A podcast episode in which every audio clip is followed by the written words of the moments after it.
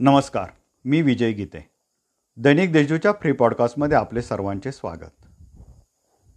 Corona रुग्णसंख्या घटली असली तरी देखील शेवटचा रुग्ण बरा होईपर्यंत करोना टेस्टिंग आणि तपासणी मोहीम सुरूच ठेवावी असे आदेश राज्याचे अन्न नागरी पुरवठा व ग्राहक संरक्षण मंत्री तथा नाशिक जिल्ह्याचे पालकमंत्री छगन भुजबळ यांनी संबंधित अधिकाऱ्यांना दिले आहेत. मार्च ते चार जून या काळात मास्कचा वापर न करणे सुरक्षित अंतराचे पालन न करणे तसेच कोविड नियम न पाळणाऱ्या आस्थापनांकडून सुमारे ब्याण्णव लाख रुपयांचा दंड पोलिसांनी वसूल केला आहे.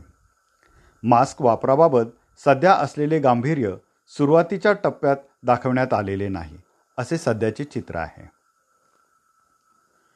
शिवसाई एक्सपोर्टकडून नेमलेल्या कंत्राटदाराने शेतकऱ्यांचे पैसे वेळेत दिलेले नाही. याबाबत कंपनीकडे तक्रार प्राप्त झाली असून आठ दिवसात फसवणूक झालेल्या शेतकऱ्यांचे पेमेंट कंपनीने करण्याच्या सूचना कंपनीचे मालक व व्यवस्थापकांना देण्यात आलेल्या आहेत. त्यामुळे फसवणूक झालेल्या शेतकऱ्यांनी संयम राखावा. त्यांना त्यांच्या शेतमालाचे पैसे मिळतील असे आवाहन पालकमंत्री छगन भुजबळ यांनी शेतकऱ्यांना केले आहे. प्रारंभी पावसाने चांगली हजेरी जिल्ह्यात लावली. मात्र मान्सूने ओढ दिल्याने त्र्यंबक तालुक्यात तसेच इतर तालुक्यांमध्येही पेरण्यांना सुरुवात होते न होते तोच पावसाने ओढ दिल्यामुळे खरीपाच्या पहिल्या हंगामात केलेली पेरणी संकटात सापडली आहे. नाशिक शहराचा पॉझिटिव्हिटी रेट कमी असला तरी ग्रामीण भागात मात्र तो अधिक आहे. त्यामुळे जिल्ह्यातील निर्बंध शिथिल केल्यास ग्रामीण भागातील लोक शहरात आल्यास संसर्ग वाढण्याचा धोका नाकारता येत नाही.